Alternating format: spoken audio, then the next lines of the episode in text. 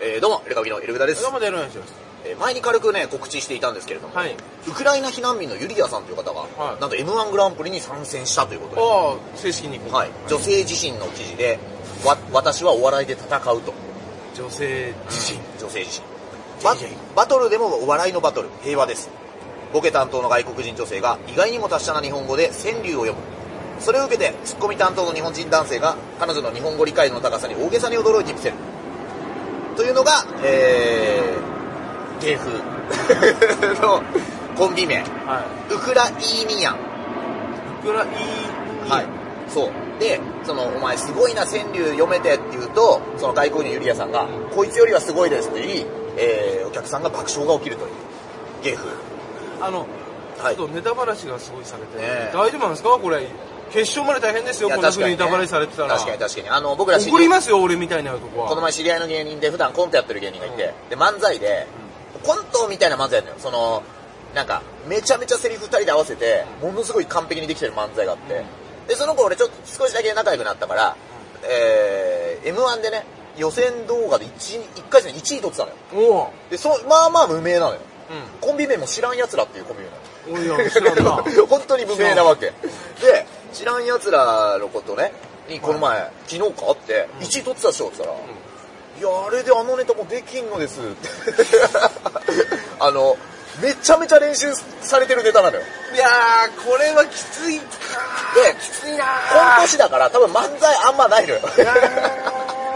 いや、コントから漫才に変えるって多分相当つ難しいと思うんだよ。 そうね。ね、自然に見せるってのはまあま難あしい。、知り合いのね、マッハスピード剛速球っていう、あの、最初喋っても、その後コントのネタとそれをままやるみたいな、別に無限にできる人もいるんですけど、やめなさ いそういう人とは違くて、知らん奴らさんはちゃんおいやめろよお前と、ちゃんとなん漫で才漫才をやってるんで、それは大変なことかなと。いや、これ大変だよ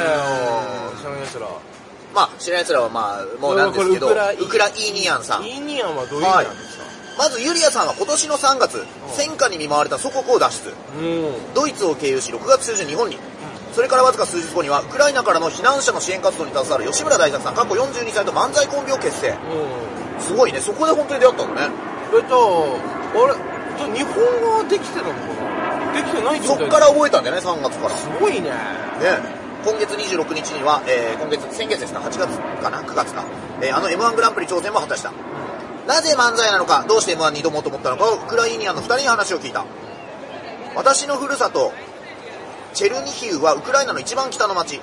ロシアやベルルベラルーシとの国境に近いのでおやばいじゃん。両方向から空爆を受けました、うん。だってね、結構占領されてたもんね。サイレンの鳴り響かない日はなかったと振り返るユリアさん、まあえー結構生々しい、怖いね。怖い、生々しいね。えー表現がこの後も続きますで死の恐怖を感じ国外脱出を決意しかし彼女の両親は国に残ることを決めた、うん。おー。えー4ヶ月前に結婚したばかりの夫は軍に召集されてしまったユリアさんの心に浮かんだ行き先はなぜ日本だったかというと、おはいそうです2015年ラジオで東日本大震災で被災した人たちのことを知りましたうん。家や愛する人を失ってもゼロから人生を立て直した人たちがいたことに感銘を受けましたいいつか行ってみたい暮らしてみたい遥か遠い日本に思いを馳せながら独学で日本語を学び俳句を勉強してきたそのまま漫才でやっちゃったんだ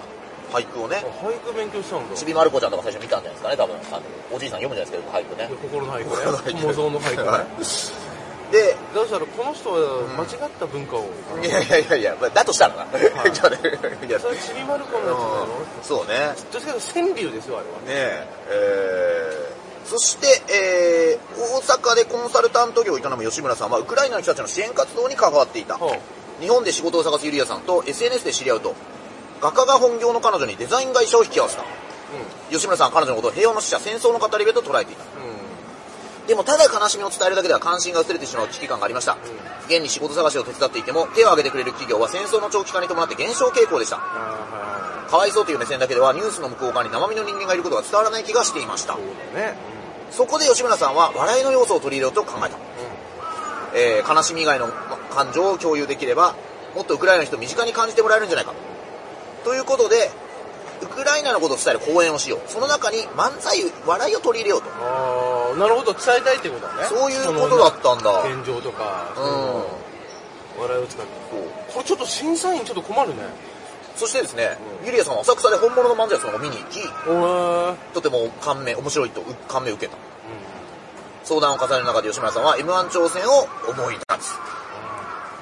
一人でも多くの人にくらいの関心を持ってもらいたい。そのためにはどうしても M1 の1回戦を突破したい。ユリアスさんにはう、ちょっとこれは俺審査員だったら困るな。こ審査員ね。これさ、もしもさ、でも、その時にパックンとかいればね、ああの、審査員にとか、ねうんいたら、池上サンコンさんとか彰、サンコン さサんンはコ、ンさんとか、さどうセなんインですかカミューとか、いやチャック・ウィルソンとか、昔の人お前、外国人だいやもうレジェンドですからね、レジェンドねお笑いタレントお笑いなのかお笑いねバラエティを生き抜いてきた、素晴らしい人たちですゾマホンゾマホンささんんとか。確かにねね。デーブ・スペクターさん。そう。えー、そして、えーウクライニアンは何度か稽古を重ね、人前で漫才も披露してきた。そして1回戦を、えー手応えを尋ねると、吉村さん頭をかいた。ぶっちゃけ1回戦を突破できるか否か瀬戸際だと思います。正直僕次第です。僕の方が度胸が足りなくてセリフが飛んでしまうこともあって。各国賞。ゆりやさんは、吉村さんいつもすごく緊張しています。 うん。やっぱもう、もう全然人生経験が、確かに。しやらっぱ白髪が違うと。白髪が違うだろうな。私こう言いました。吉村さん、ここあなたの国日本です。セリフはあなたの母国語、日本語です。どうしてそんなに緊張しているんですかって。これもうちょっと吉村さんに涙を流しそうなんですけど。さあ、一体どうなったのか M1 グランプリ。うわ残念なことに、ウクライニアン1回戦突破はならなかった。なるほど。ただし100組近くのアマチュアの中ではベストというナイスアマチュア賞を受賞した。なるほど。一応つぶやき残したと思いますと、吉村さん。これからのウクライニアンに期待しようということで。ねえはいはい。ーえーはあのーまあ、目的がね、うんそういう感じなんで審査員にはその届かなかったと一応ですね、僕あの、芸歴19年ぐらいありますが、はいいろ、見ました いろいろ事務所、うんとね、あ、そっか、YouTube あるんだよ。あるんだ見てないんだけど見た方がい、いナイスアマチュアたまるから。えっと、いろいろね、多少多少事務所の人はいろんな人喋ったことあります。基本的にですね、戦争のネタはダメです。ダメなのよお前真面目なあのー、昔ね、あのー、節子あれなんだっけホタルの墓そうですかホタルの墓とかで、一日あれよくネタになってたんだけど、あれのなんか、地下ライブよ。空襲警報とかを実際に使う芸人がいた時に、わもう、ものすごい普通にあの、できないよって言われてる芸人を見たことありま す。それはって。なので、M1 グランプリテレビのオーディションっていうことを踏まえると、ちょっと、もしかしたら、難しかったかもしれません。おできても友近さんがやったあのエイリアンの丸パクが出てるかそう。ら揶揄ったやつがですよね銃を持ってね戦争はダあメです宇宙人との戦争 は OK ですー。じゃあそこまでいけば、宇宙人との戦争は OK ですだからギリあれじゃない、のび太の小中戦争までかな。あのやリっていトいルウォーズ、ね、リトルスターウォーズ。リトルサ ーウォーズねはいあれとかだったらカバーでいけるかな、ロード・オブ・ザ・リングとか、そうね。この辺かな、戦争でいけるのは。というね、ことでございます。ということでね、元衆議院議員の安藤さんという方がですね、かつて不倫をしていると、えー事実無根の記事を週刊誌に書かれ、その不倫相手と M1 に挑戦したわけという記事ちがょでっすとね、何この人フライデーデジタルであります、何この人 いやコンビ名は赤字黒字という。ー、何この人 えー面白いじゃないの。こちらはですね、ちょっと後日、また。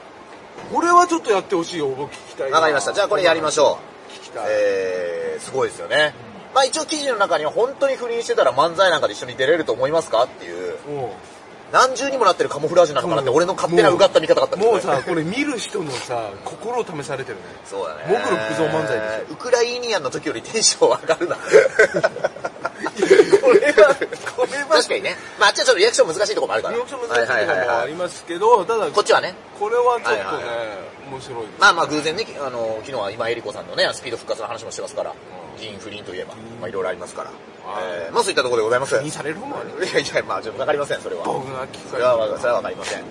それはもう熊田陽子さんの記事を読んでください。わかりません、私は。それは。ええーといったところで、はい熊田陽子さんの手帳にはなんかハートマークが書いてる日があったみたいな。